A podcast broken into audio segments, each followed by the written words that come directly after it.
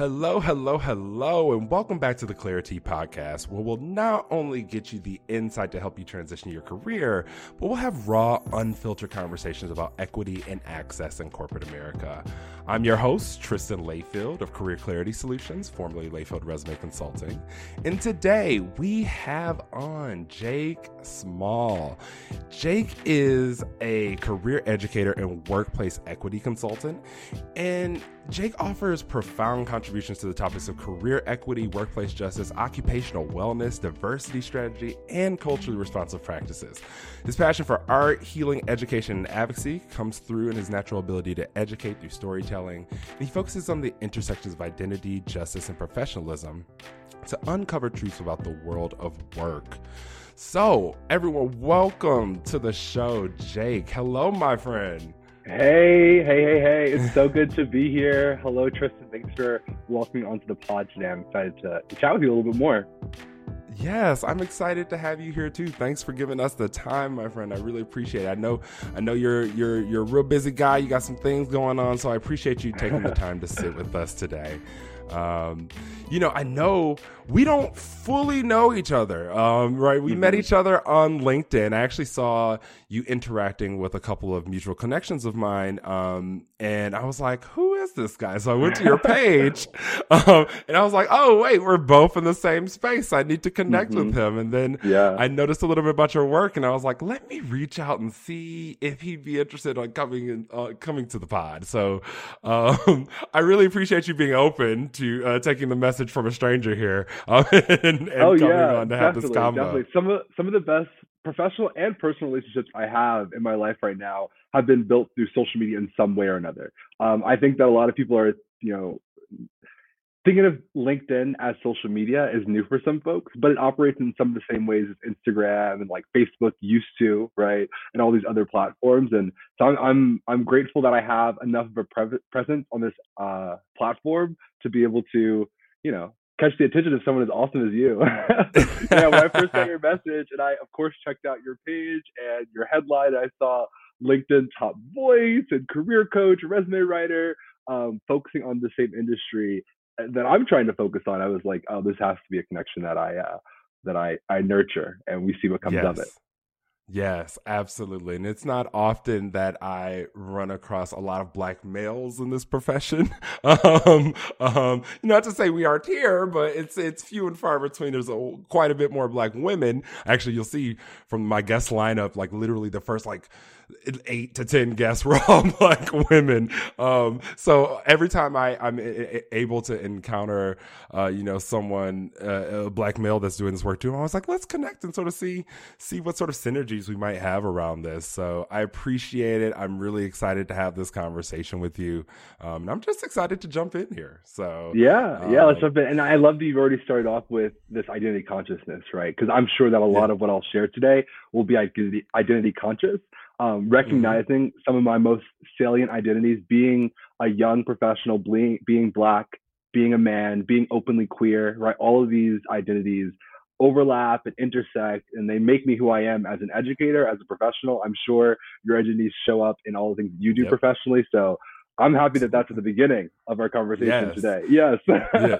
That's always at the forefront of my mind because it mm-hmm. shapes everything. It shapes the way that we see everything, the way we interact with everything. No matter how much people might want to say it does it, it does, unfortunately. Mm-hmm. right. Like, like, so, so, you know, with this, one of the things that I like to be mindful of, we got a lot of job seekers that are listening to the pod. And, and since we're in the career space and career development space and career readiness space, I always like to sort of start off talking to those people. So when you think about the people that you might be advising career wise or working with in that space, what would you tell them the state of the job market is? The state of the job market right now is blank. What would you say? Yeah, definitely. And I think this is going to be an interesting answer because I'm going to say on this media platform that job seekers should stop listening to media platforms, right? Because if you read an article, right, you look yes. at Harvard Business Review, you look at Insider, you look at any any of these platforms, and you look at what it's saying.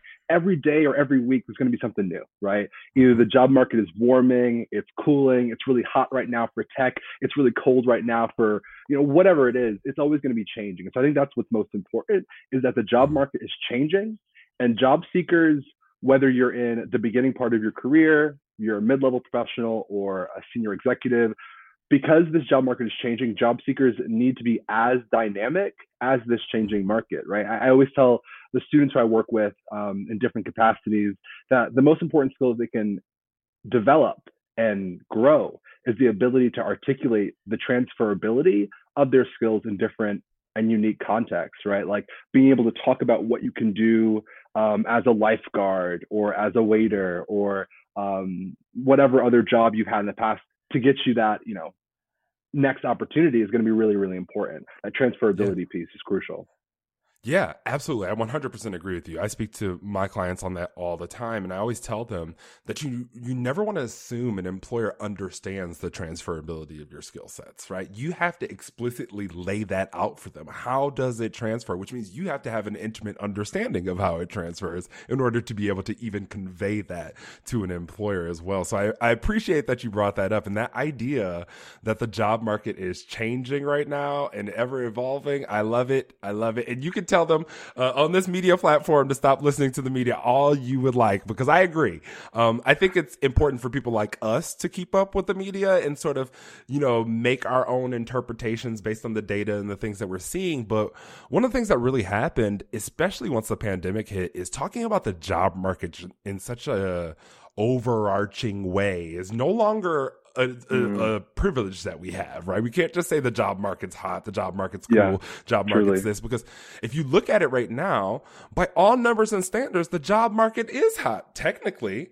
But then you are looking on the flip side and you see these companies doing all these layoffs and all mm-hmm. these things going on. And then you have the Fed talking about the interest rate and, and, um, talking about inflation and how higher unemployment rate would help inflation and like all these. Yeah. So all these factors come into where the job market stands. And so it's constantly shifting, constantly changing. And that can get confusing for people who are seeking jobs in this very moment. So I appreciate Truly. you calling that out. There's so much dependability, right? So, you know, it changes. I can't apply for every job, right? During the mm-hmm. height of the pandemic, um, this entire nation, as well as the entire globe, was they're looking for healthcare providers, right? Especially if you have mm-hmm. some background or training in uh, respiratory wellness, right? I was never going to be able to apply for those sorts of jobs, right? Like I have a mm-hmm. degree in communication, a master's degree in education. Um, the education field right now is very different than the medical field and the legal field mm-hmm. and business, and so it's so dependent regionally. I have a lot of clients who are job seekers um, internationally and globally, right? So things look different in different places depending on the industry. So yeah, yeah. It, it's hard to put it's hard to put one adjective on what's going on with the job market right now. Yeah, I I completely agree. Now, one of the things that I know that you have the privilege of doing um, in working in college career centers and things of that sort is working with Gen Z. Uh, a lot mm-hmm. of Gen Z talent coming out of college right now. Um, and when we talk about Gen Z, um, you know, I think there's a lot of misconceptions about the the Gen Z well the Gen Z talent that's coming out right now but just in general I think people have some some ideas around them. Some good some not so great. But what are like a couple of things you think recruiters need to understand about those Gen Z candidates that are searching for jobs or how to attract and recruit them right now? Yeah. Yeah so this is definitely you know I think what I have to say to this question is um, maybe specifically for early career job seekers maybe mm-hmm. also some candidates um, at the mid-level role. Um, and, and, I would say that what I'm about to say is debated. Um, mm-hmm. But in a time of so much economic uncertainty, where the average Gen Z and, and even millennial worker um, can no longer see a clear pathway to true financial freedom, right? And the mm-hmm. conveniences of life of like, you know, home ownership, which used to be uh, a much easier pathway in, in past generations. Um, candidates are looking for, you know, to put it blatantly, overall high compensation, right? They want to be compensated. They want their overall compensation package to be to be high and, and valuable, right? Because there's so many things um, that need to be paid for, things that need to be financed, so many uh, uh, bills and and loans that need to be paid off, right? So um, folks are looking for compensation, right? It's not just uh, we want somewhere that's nice to work, we want somewhere that's fun to work, we want somewhere with lots of perks. Um, overall, compensation needs to be high, needs to be at value with with what folks are doing. Um, for a lot of folks, flexibility is super important. That means different things for different people, right? It, it might mean working from home, working in the field, working um, in the office. It might mean flexibility in terms of like the work, the types of work that you're doing. Um, but people are looking for flexibility, whether it's time off, sick time, time to take after, take care of their family, things like that. Um, and also grace, I think that's part of it as well. Job seekers are burnt out. Job seekers are exhausted. Job seekers, just like everyone else in the world, have experienced this um, this tragic event that we call the pandemic and will have rippling impacts for years, decades, or even generations, right? Folks are mm-hmm. folks are tired. Um, and it's hard to apply for jobs right now, right? It is it's challenging. Um, there are so many steps, there are so many interviews, there's so much uh, opportunity and space to be let down, right? So folks have so much relying on their place of employment, like their healthcare, their housing, their food security, um, and that's a lot of weight, right? So folks are mm-hmm. really tired. I think recruiters need to remember to be compassionate, need to remember to be um, empathetic in this process. Yeah, I completely agree with all of those things. I think one of the things that you know, I think would be very beneficial for both job seekers and employers is really looking at your entire sort of um, talent acquisition processes and identifying where you can cut out the BS, right? Things mm. that aren't absolutely needed. Does your application need to be this long? Can we, do, do they actually have to do this assessment? Does it really tell you anything about their ability to do the job, right? Um, do they need to have an entire day of interviews or could we potentially cut this back? What costs could you save on your end as a business doing that type of stuff, right? Figuring out like how we can can make these processes a little bit easier on job seekers, I think would be useful on both sides because I think one of the things that um, is pretty common with Gen Z from my perspective is that they don't like all the fluff and all the BS. It's like, look, let's cut to the straight, right? what mm-hmm. what do your what what are your what is your company going to give me um, if I provide you this, right? That's sort of what they want to know at the end of the day. How does your company, how does your company make sure that you are existing inside of the world in a fair and equitable manner? A lot of people are starting to be a lot more cognizant in, eh, of that when they're making their employer selections. So I think a lot of the things that you mentioned are incredibly important uh, for them to sort of attract and retain that talent. Now, on the flip side, with the people who are are looking for jobs right now, do you have any particular advice for them and sort of what they should be doing or how they take care of themselves or anything? Yeah, for sure. And, you know, in the introduction, um, you name that I'm a career educator, workplace equity consultant.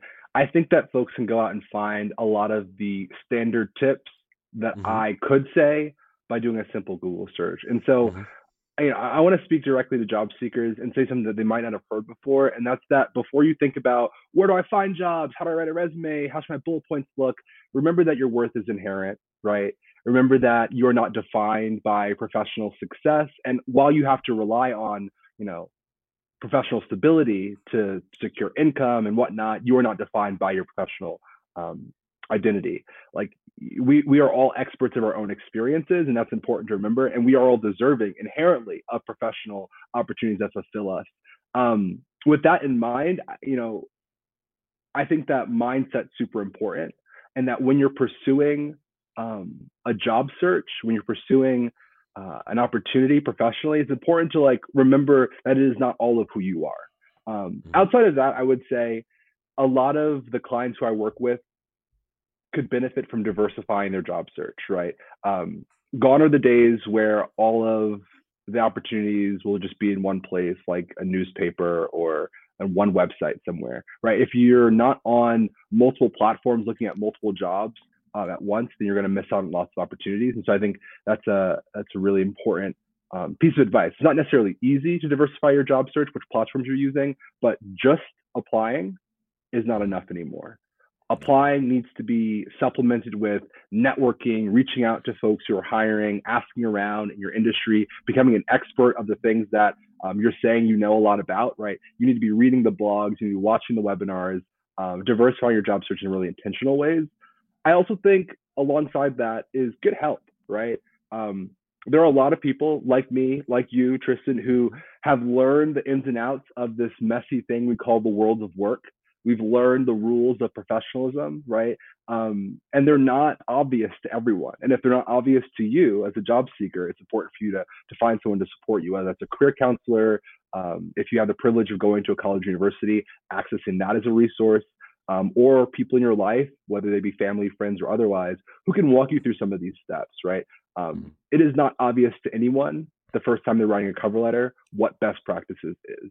And it's okay to, mm-hmm. to need some support. Yeah. Yeah. Look, you are you are preaching all the right things for me. uh, right. I tell people always to operate in your zone of genius and outsource the rest, right? Mm. So if if that Wait, wait, wait, wait, wait. I like that one. operate within your scope of genius. That's a good one. yeah, operate in your zone of genius and outsource the rest, man. Because, you know, it we don't need to be a jack of all trades. We just simply do not. We need to focus in on the things that we're good at, the things we like to do, and become really good at those things. And then find people who are really good at the other things we need done and bring them into our, our circle, into our team, right? Um, and whether that's a career coach or career counselor, whether that's a mentor, whether that's a sponsor, whatever it is, um, you know, those are the type of people that you need to bring in to help you go to those other levels. You don't know every everything, you shouldn't know everything. So, so, you know, I think it's incredibly important to seek that help out when you realize, hey, I don't even know where to start. And I honestly wish somebody would have told me that when I was back in college. Cause mm. when I got out of college, I didn't know what the hell I was doing. I was, I was like, okay, I got to find a job. Hey, where do y'all look for jobs? Like, I don't even know where you look. I usually, I just go into a store and be like, hey, you guys hiring? But that's not what we're doing today. Mm-hmm. So, you know, I didn't know what was going on. So I wish somebody would have told me that that as well. So, um, so yeah, that I, I appreciate that piece of advice. It's like seek the help that you need, but also understand that you know diversifying your job search can be a really, really great tool well, I guess a really great avenue for you to get to where you're trying to go. That, like you said, just applying online is not going to work getting a foot in the door mm-hmm. it means you know networking finding somebody. We know that referrals make you 15 times more likely to land an interview than just applying online right? So that that number in and of itself tells you that you, you really should probably try to to get some ends here wherever you can. So certainly um, certainly. So, and it's a it's a gift to be able to refer someone right? I think a lot of folks yeah. get worried that if they reach out to their network and ask for something, they'll be seen as less than, they'll be seen as needy, as a, as annoying, right? But when someone reaches out to me and they're like, "Hey, I know you're connected with this person. Could you advocate for me? Could you set up an mm-hmm. introduction?" It's a it's an amazing gift that I can give them of my time, of my energy, of my network to to say, mm-hmm. "Yes, let's get you in the door. Like, right, let's do an informational interview. Let's get you connected with the right people so you can make the moves that you want to make." Um, and it's not all transactional, but remember me, right? You know, there's this huge network that we're building where I do something in support of someone's professional career, not hoping or or waiting for them to do something for me, but knowing that when the time comes and I need some support, I've built up this trusting and authentic network that can and will support me when needed. Yeah, remember that law of reciprocity, right? You mm-hmm. scratch my back, I scratch yours, one hundred percent. Yeah, um, you know, I, I think that's the other thing is we got to get out this mindset that like you know, uh, we can't help people come up. The crabs in the barrel mentality, like, nah, we don't need any of that. Anybody, and I'm not trying to speak specifically to black folks because that's not the case. It's it's mm-hmm. everybody. Um, like you can help out. Also, let's keep in mind that many companies and organizations, if you're you're getting a referral from an employee inside of there, they compensate the person who's referring you as well yeah. uh, for for that situation, right? Like this could be very beneficial for both parties involved. So, um, you know, the other piece I'd say about that too is remember that when you're reaching out to people, everyone doesn't want to help and everyone's not obligated to help, and that's okay. Mm-hmm. But you need to be persistent to find those people that we call boosters, those people that can help you, are willing to help you, that are naturally altruistic and want to do it.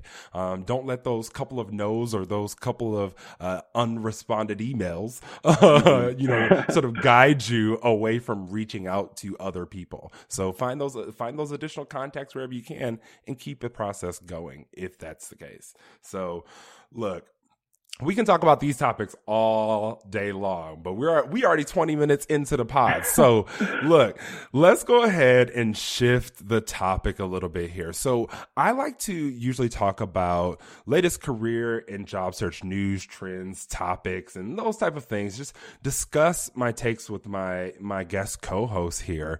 Um, mm-hmm. And interestingly enough, while snooping on your uh, LinkedIn profile, I found your article that you you wrote uh, ah. for for the Vermont Connection, and it's titled "Reimagining an Anti-Racist Career Center Based on the Professional Identity Development Model for Black Students and Students of Color." And when I looked at this, I said, mm, I have to talk to Jake immediately. Mm. Okay. so, so look, I've never worked in a career center myself. Um, I'll just start by saying that. I've worked with people who do work in career centers, whether that was as a student or on a board of a career development association.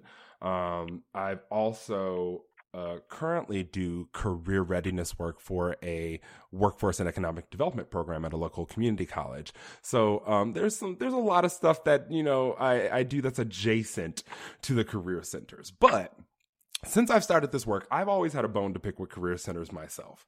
Mm. Um, and it first starts with their inability to sort of understand how to serve the black students and students of colors mm. that they work mm. with in general.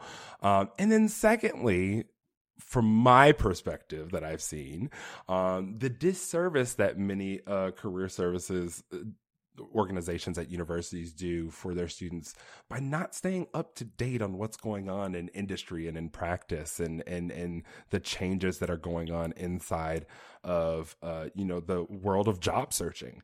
Um, but specifically when we talk about your article i think the the first thing i just sort of want to talk to you about is what sort of prompted you to write this article? What, what sort of sparked this? I know this was um, in relation to some graduate work, so tell me a little bit about what what what prompted this. Yeah, for sure. So you know, I've worked um, for eight years combined in paraprofessional and professional work in career centers. You mentioned never actually working career centers. I at the, at this time right now, I've worked in four different career centers um, in various levels of capacity and leadership. Um, and I'll be completely honest with you, this is not news to any of my colleagues, but I've always been dissatisfied, both as a student and as a full-time staff member, right? Um, and not dissatisfied in the sense of like, oh, you know, we're intentionally bad or, or underserving our students. No, not at all.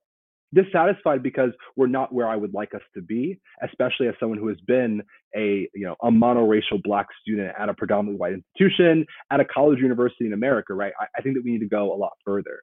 Um, what prompted this article dissatis- this being dissatisfied being ready for something new um, during during school when i was when i was writing this article um,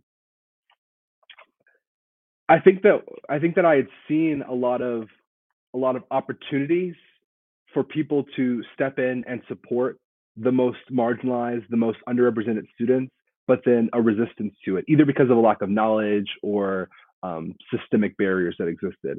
Um, I think a huge, huge, huge issue is that higher education as, a, as an industry is so heavily um, staffed by white bodies, right?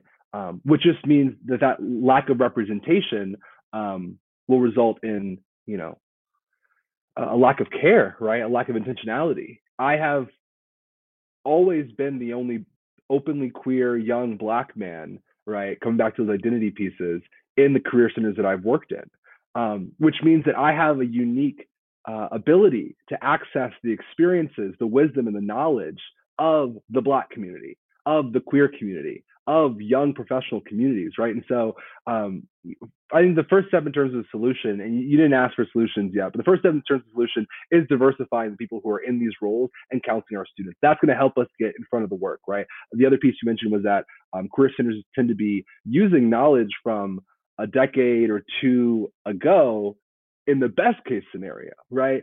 Some are still giving advice that's, you know, 50 years outdated.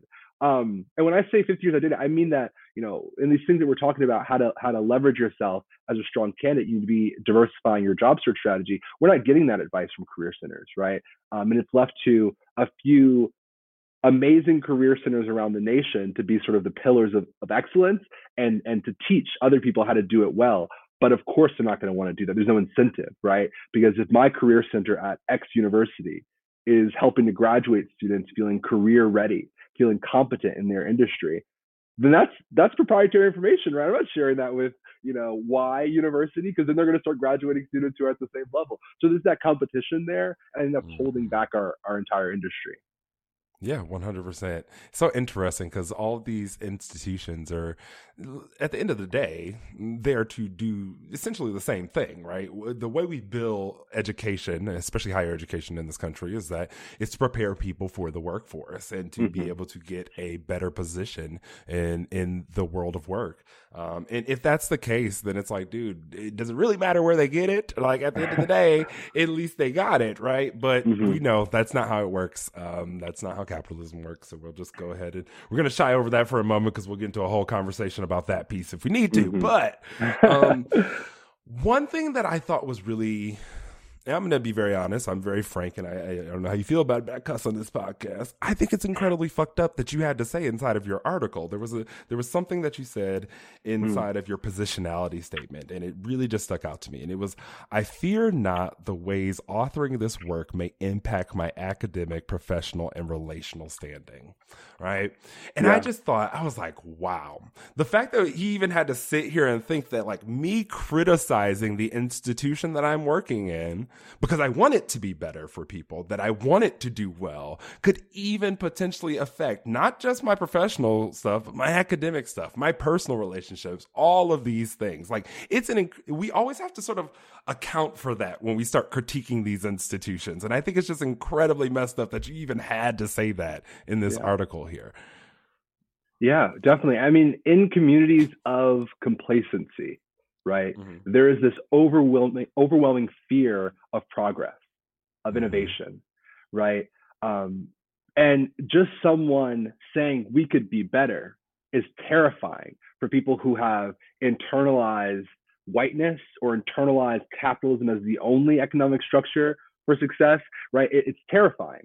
Um, and mm-hmm. so as I was authoring this article, and I should have started, thank you so much for reading it. Anyone who visits the article and even uh, scrolls through it quickly, thank you so much for checking it out. Um, that, that's always an exciting part of a scholar practitioner's journey. Um, yeah. But when I was authoring this piece, you know, I constantly thought, what if a future employer or hiring manager sees this article? What are they going to think? Are they going to think yeah. that I'm not fit for higher education as an industry? Are they are going to think that I'm a um, difficult person to work with? Um, over the last four years, I've worked in a lot of different places. I mean, um, maybe not too odd for this this new generation of job seekers who are job hopping quite a bit. But you know, I was I was at the University of Vermont for 18 months. I was at Suffolk University for 12 months, and now Boston University for the last nine months. You've caught me at an interesting time. This is my week of fun employment. And so last week I worked at Boston University, but next week I'll be transitioning into um, my fourth professional role out of graduate school. And so, um, you know, each time I've been applying for these new jobs, I've been worried that I have a, a, a subsection within this article that is just blatantly professionalism is racist. It's racism. And you got to read yes. into it before you actually know what I'm talking about. But that can be off putting to folks who don't understand the nuance of racism and anti racism um, and don't understand maybe my commitment to creating a more just world that's more habitable for Black students mm-hmm. first. And let me be clear of my priorities. Um, I know my experiences and I know who I can best support and serve. I have three young nephews and a niece who will one day hopefully have the opportunity to, to attend um, attend college. And my priority is making sure that college universities are more habitable for them and that job seeking is easier for them and students of color and the other marginalized populations, right? So I think that's my work, and it, it took a long time to get um, comfortable with being committed to that work openly. Um, yeah, for everyone to hear. Yeah, well, I commend you because I know that's incredibly difficult, especially as you know young professionals. We obviously have aspirations for our career, and um, you know, even thinking that the fact that you are critiquing something because you want it to be better would be a reason for people to, um, you know, close doors or not want to work with you is, um, you know, it can be a frightening factor that runs a lot of people away from doing the work and the calling out that needs to be done in order for us to start making some shifts and changes. So I commend you on taking that step, putting that out there. It's hard to put put things out there. Number one, just for people to judge and critique in general, but number two, that could potentially have some type of effect on um, you know your future. Um, and so I commend you in relation to that. But um, in your article, you're one of the things that you focus in on um, is the National Association for Colleges and Employers Employers, um, an organization that really is sort of um, I guess sort of the guiding light around some of these things when it comes to career centers and how they operate and function and the things that they're doing.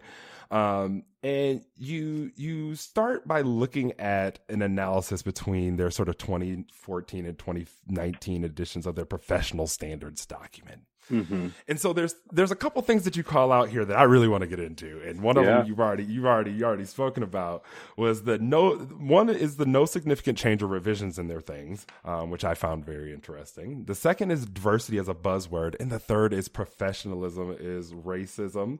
Um, now, when we talk about no significant change or revision in their stuff, you basically said, look, from 2014 to 2019, it's largely a an unchanged document. You guys kept, mm-hmm. the, though the world has changed, we've gotten more conscious around certain things. Apparently, I'm going to put that apparently in there. Mm-hmm. Um, yep. Things are more so at the forefront. They seem to not have addressed anything in relation to the pervasiveness of white supremacy culture in the field of career services. And you say, um, in this no significant change slash revision, professionalism is a direct symptom of white supremacy culture, and the work of career services is to open transformative dialogue around this pertinent topic. And I, I made a comment here. I said, yeah. I love that, and it's very interesting. But I don't know if career services know that that's their know that that's their uh you know their uh, that they have the ability to even do that. To be honest, um, agreed. I, but I thought it was a very interesting thing to state here. So what what were you saying here? What did you mean by that? Um, where did that come from? I guess.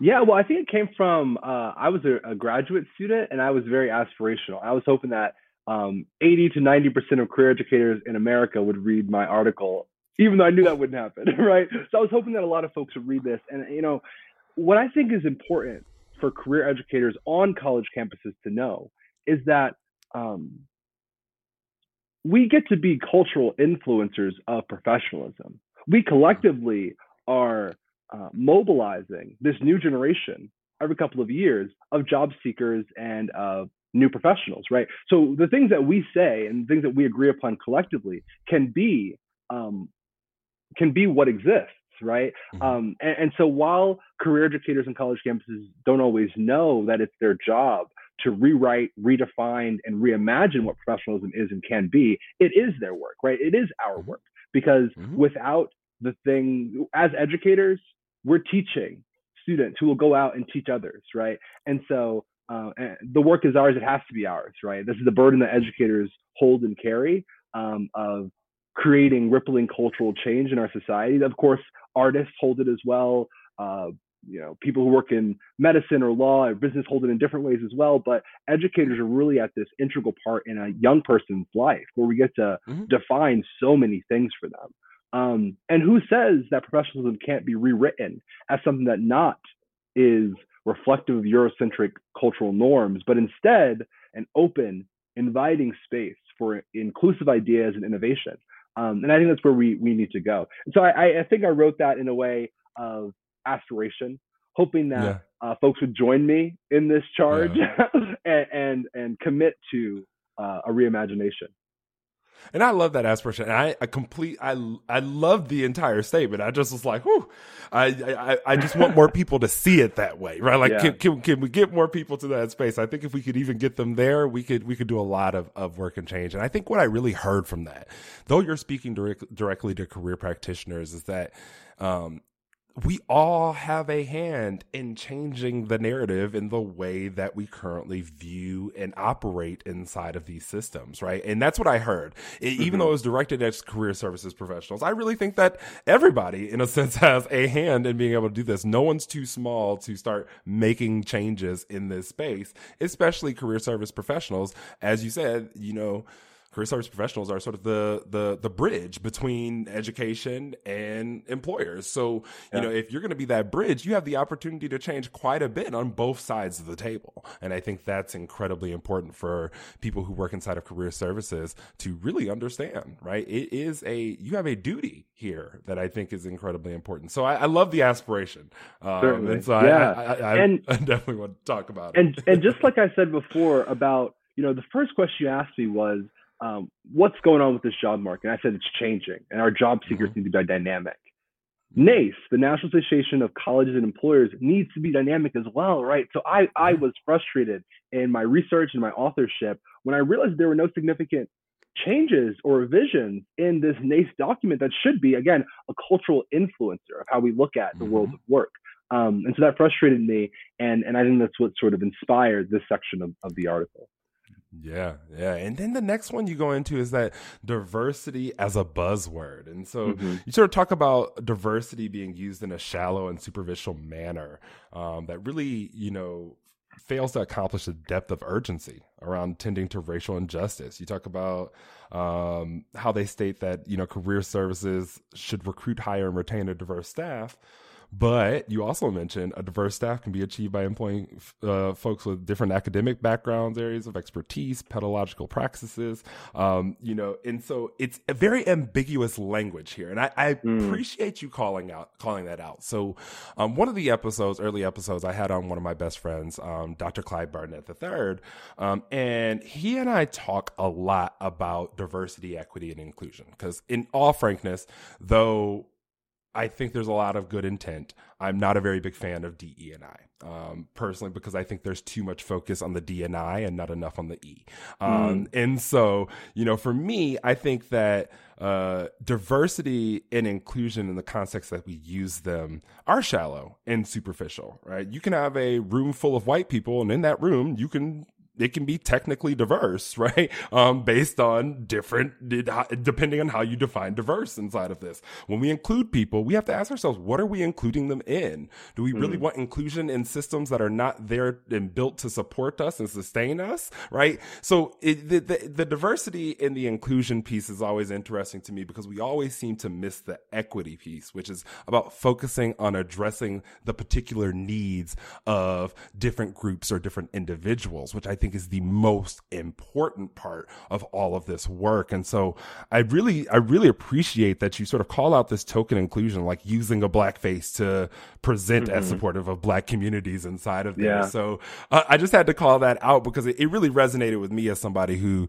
who's sort of been railing against this whole idea of DEI and it's like, look, we need to really get into the E piece of this because y'all are really focused on the D and I and sometimes those, you know, those don't always work very well without the E right? For sure, um, for sure. And let's be honest, right?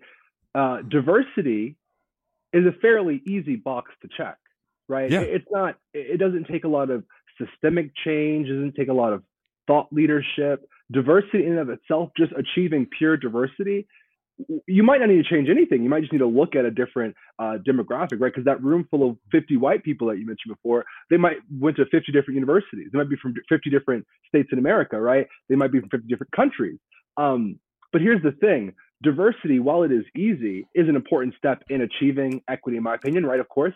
Yeah. And um, and when you use diversity as this sort of like uh, either as a buzzword, just say, oh, I've included it six times in my website, check the box is checked, um, or black facing an organization, right? Mm-hmm. I don't, I hate when I see a pamphlet or a web page with three or four black people talking to each other and then I click three times. I go to the um, the meet the team.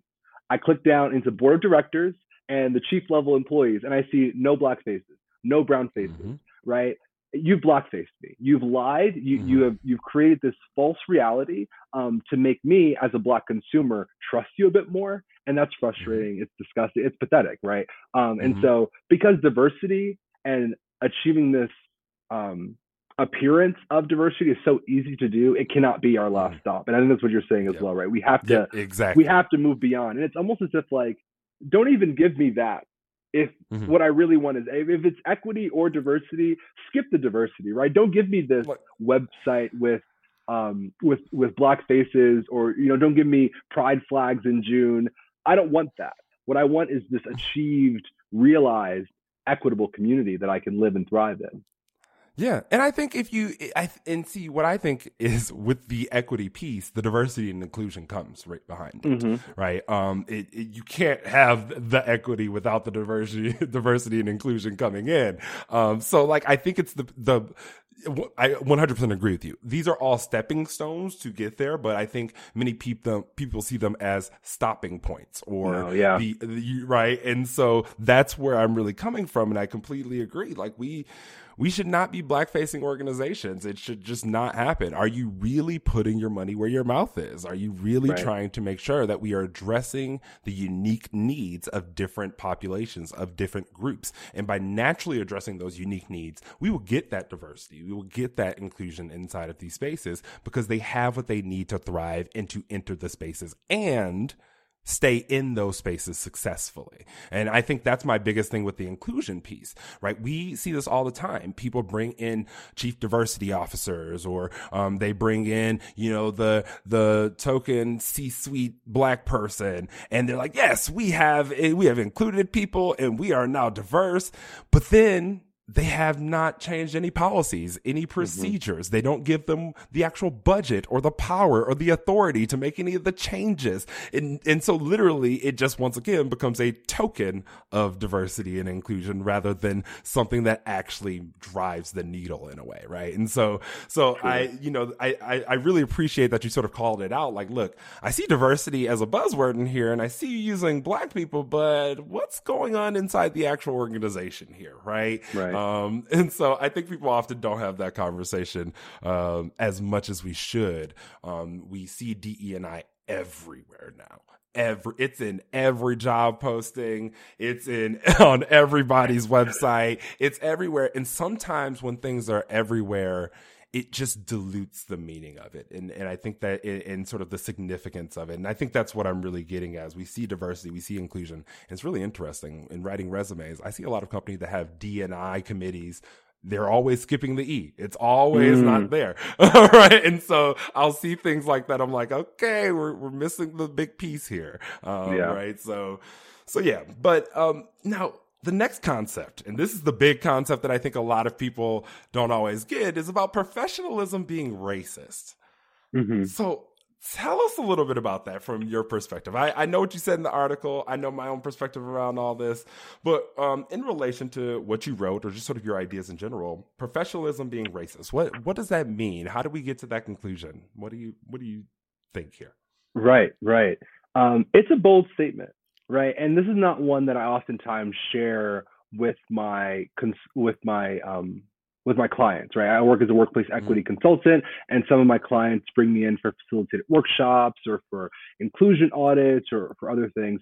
Very rarely am I going to start a presentation by saying, "Okay, professionalism is racist, and and this is how you're going to make it not racist," or um, "This policy you're doing is racist." I think so often we get caught up in, "Is it racist or is it not racist?"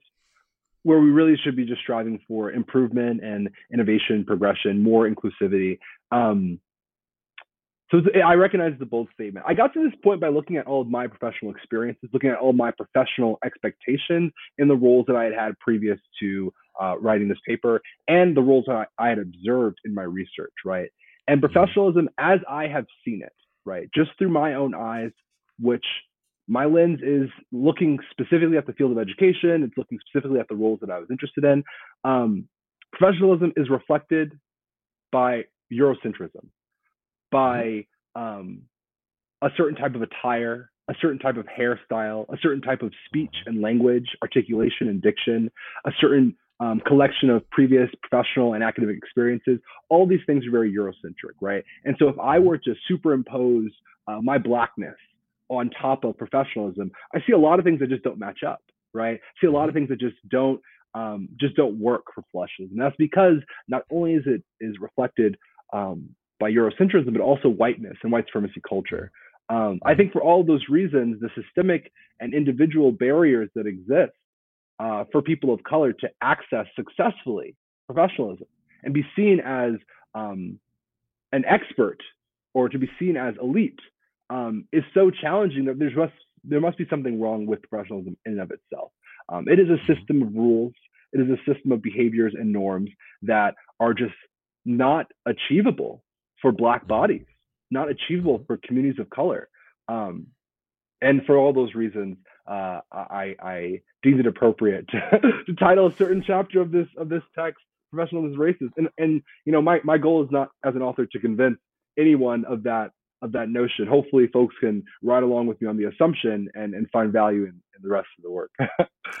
so, as somebody who has gone up through education systems as somebody who's worked in numerous corporate spaces, um, as somebody who now works with many corporate organizations revolving around uh, many of these issues. I will say I have had a very similar experience with you. Um, I, I really do believe professionalism is rooted in white supremacy. It is it is racist, right? Um, at the end of the day, um, we have been taught how to conform to a society that was not built to us, um, built for mm-hmm. us. Um, and so that requires us, as we've heard, to do code, code switching, sometimes put on entire new personalities at work. Um, and you mentioned this later in the article when you're talking about um, the model, the professional identity development model for Black students and students of color.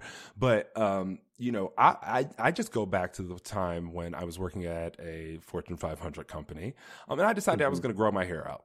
And mind you, I'd never had an issue once ever in my life with anything around my hair because I've always kept a short cut for the longest time. Um, and then I decided I was going to grow my hair out about I would say about a year after being at an organization. Um, and the amount of times that I was speaking with many of my colleagues or my leaders, and I just saw their eyes shift from looking at me to looking at my hair mm. and looking back down, or the blatant expression. Like I literally one day had to go into the office for, um, for a project I was working on. And I, I, one day I had my hair pulled up into a nice little bun. The other day I wore my hair, uh, the next day I wore my hair down and sort of big as, as like a nice little fro. Um, and then I literally had one of my white counterparts come up to me and say, Oh, I liked your, I liked your hair much better pulled back. It just looks so professional. Hmm right? Mm. Mm. Yep. Very interesting, right? And these are the subtle ways in which we are reinforcing professionalism, saying, hey, your hair like that is unacceptable in this space. I don't like it. It's making me uncomfortable. It doesn't look right here, right? That's essentially everything I'm getting from that statement from this lady that decided to come up to me and tell me how she preferred my hair. Um, and, and when it had nothing to do with any of the things that we're doing or my ability to perform right. the job that I was doing. So, right. um, for me, you know, these are the ways that I think professionalism shows up for black people. The moment I decided to try and be something that is very true to me, the way my hair naturally grows out of my head.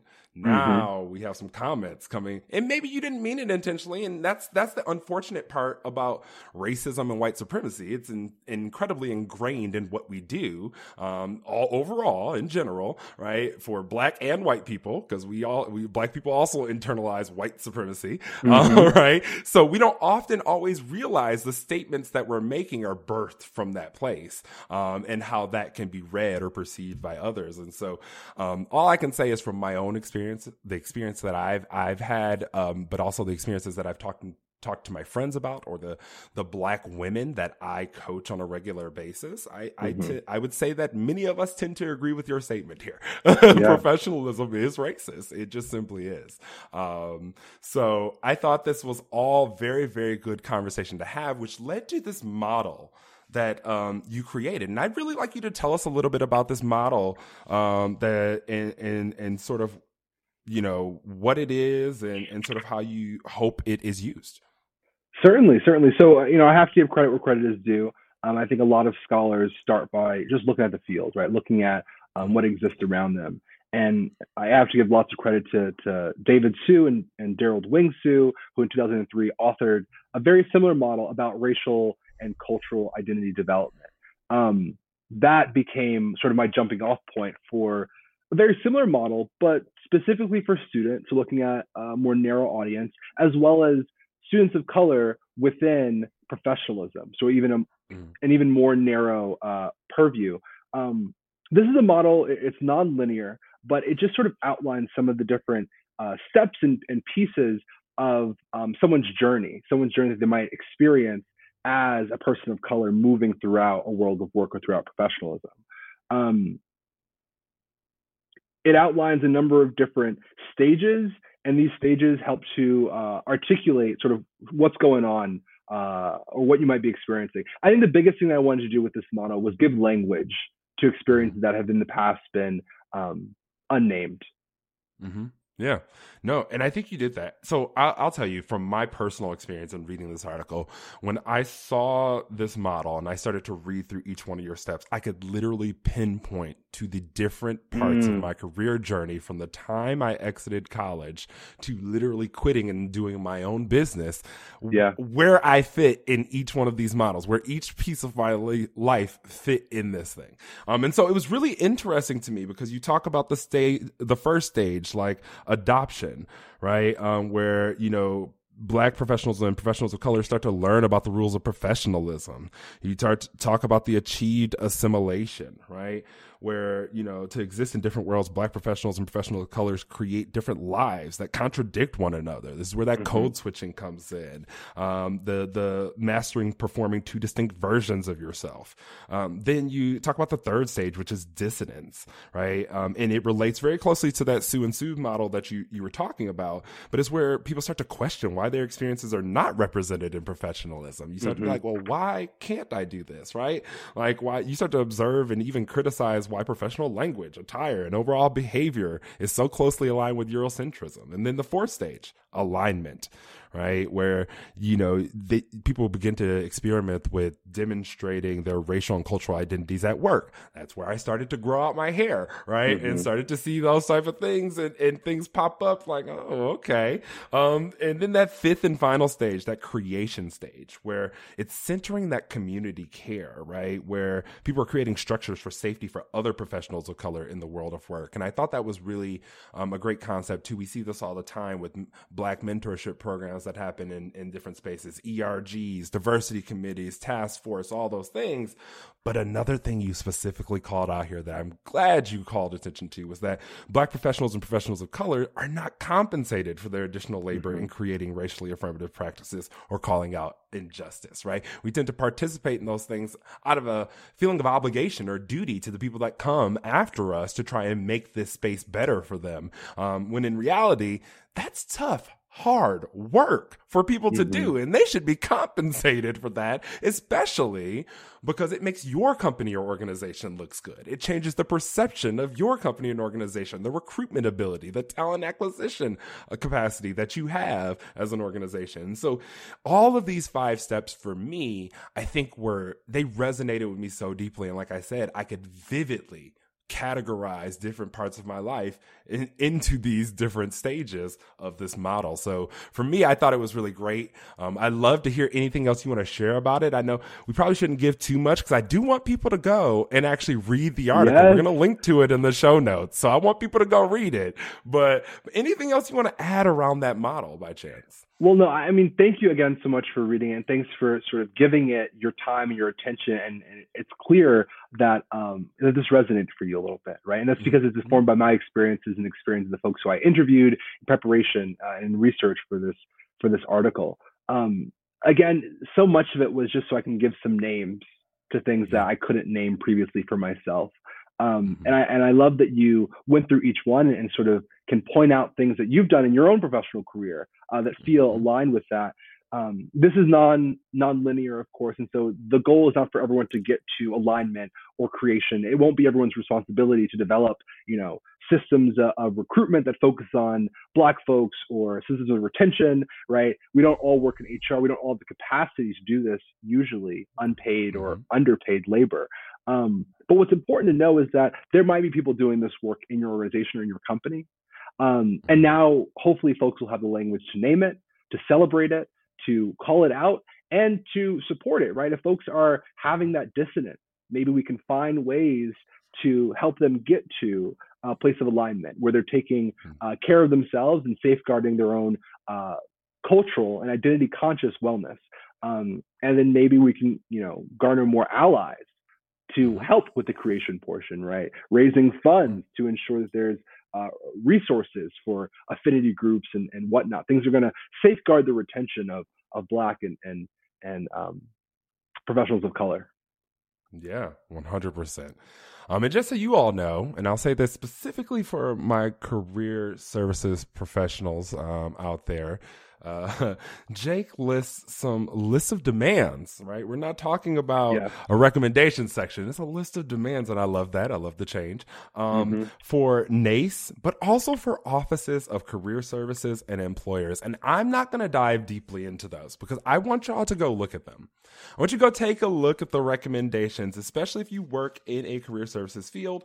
There's an extensive list of recommendations and demands for you all in that space that I think would be very, um, very good things for you to look at, but also for you to start having conversations, opening conversations about inside of your offices with your colleagues in your next team meetings. Um, I think these would be really great things to bring to light and start, start, you know, use this article as sort of the impetus to sort of drive that change that you might be seeking inside of those career services. So, yeah, thank you for that, that plug. And and I want to say that after I published this article, um, mm-hmm. I started getting uh, started getting messages from folks at different career centers asking me small questions or saying, "Hey, could you give us some prompting questions to digest as a group together? Could you come and lead a facilitated workshop?" Um, and since then, that, that's really been the um, the jumping off point for my consultancy. And so I've, I've done a lot of work to tour around this article to a few different career centers um, and help them to process the information uh, as a group, as a collective. Um, if there are specific questions you have, please, please, please, you know, feel free to reach out to me. I'm happy to come into either um, your staff meeting or group and uh, help you process some of these sometimes uncomfortable truths, right? Dealing mm-hmm. with and grappling with professionalism as these systems that we've talked about. So um, the work is not yours to do alone. It is not yours to do alone, and Jake can help you. But I will. I don't know if Jake will say it, but I'll say it for you. Please ensure that if you reach out to Jake, that Jake gets paid for his time. Let's Hello. be mindful of what you're doing here. Okay, don't just Thank reach you. out to him expecting him to give you his his brilliant mind, expertise, time, all of that for free. So if you're going, if this is going to be the impetus, the podcast is going to be the impetus. Tristan told you to mm. paycheck. Okay. Thank, um, you. thank you. Thank you. um, I just hate when people like I I know like when you are in this space of wanting to make change, um, oftentimes it's really easy to give up a lot of your time for the good of the the order, right? It's mm-hmm. like, hey, if this is going to help, I want to I want to try and help as much as I can. But we need to pour into the people that are helping as much as we can. And so sure. I appreciate you even taking the time to do all this research and to do this writing, Jake. Um, as you can see, this article resonated so much with me, uh, so much so that our our, our uh, episode is going to be almost an hour at this point. So I appreciate you also giving me extra time because I know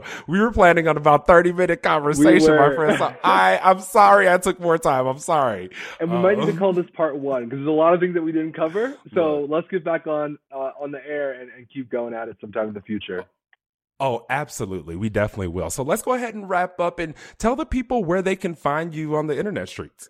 Certainly, yes. So I'm most active on LinkedIn. It's where Tristan and I first met, and where I meet a lot of new uh, new connections and new folks in my network. You can find me uh, at linkedin.com/n/slash customized link, so it should be easy to find. I am the profile with the pride flag after my name, so just look for that. You'll be able to find it. Um, and then on on Instagram and Twitter, I use the uh, username at I'm Jake Small, the letter I, the letter M, Jake Small. Or you can check out my website www.imjakesmall.com. Perfect. So all those things will be in the show notes. So make sure you go to check check out Jake on LinkedIn, Instagram, Twitter, and his website. And once again, Jake, I really appreciate your time today, man. Thank you so much for having this conversation with me. And I can't wait for us to have another conversation on the pod again soon. Yes, certainly. Thank you. And thanks to all the listeners. Thanks. Bye bye. Until next time.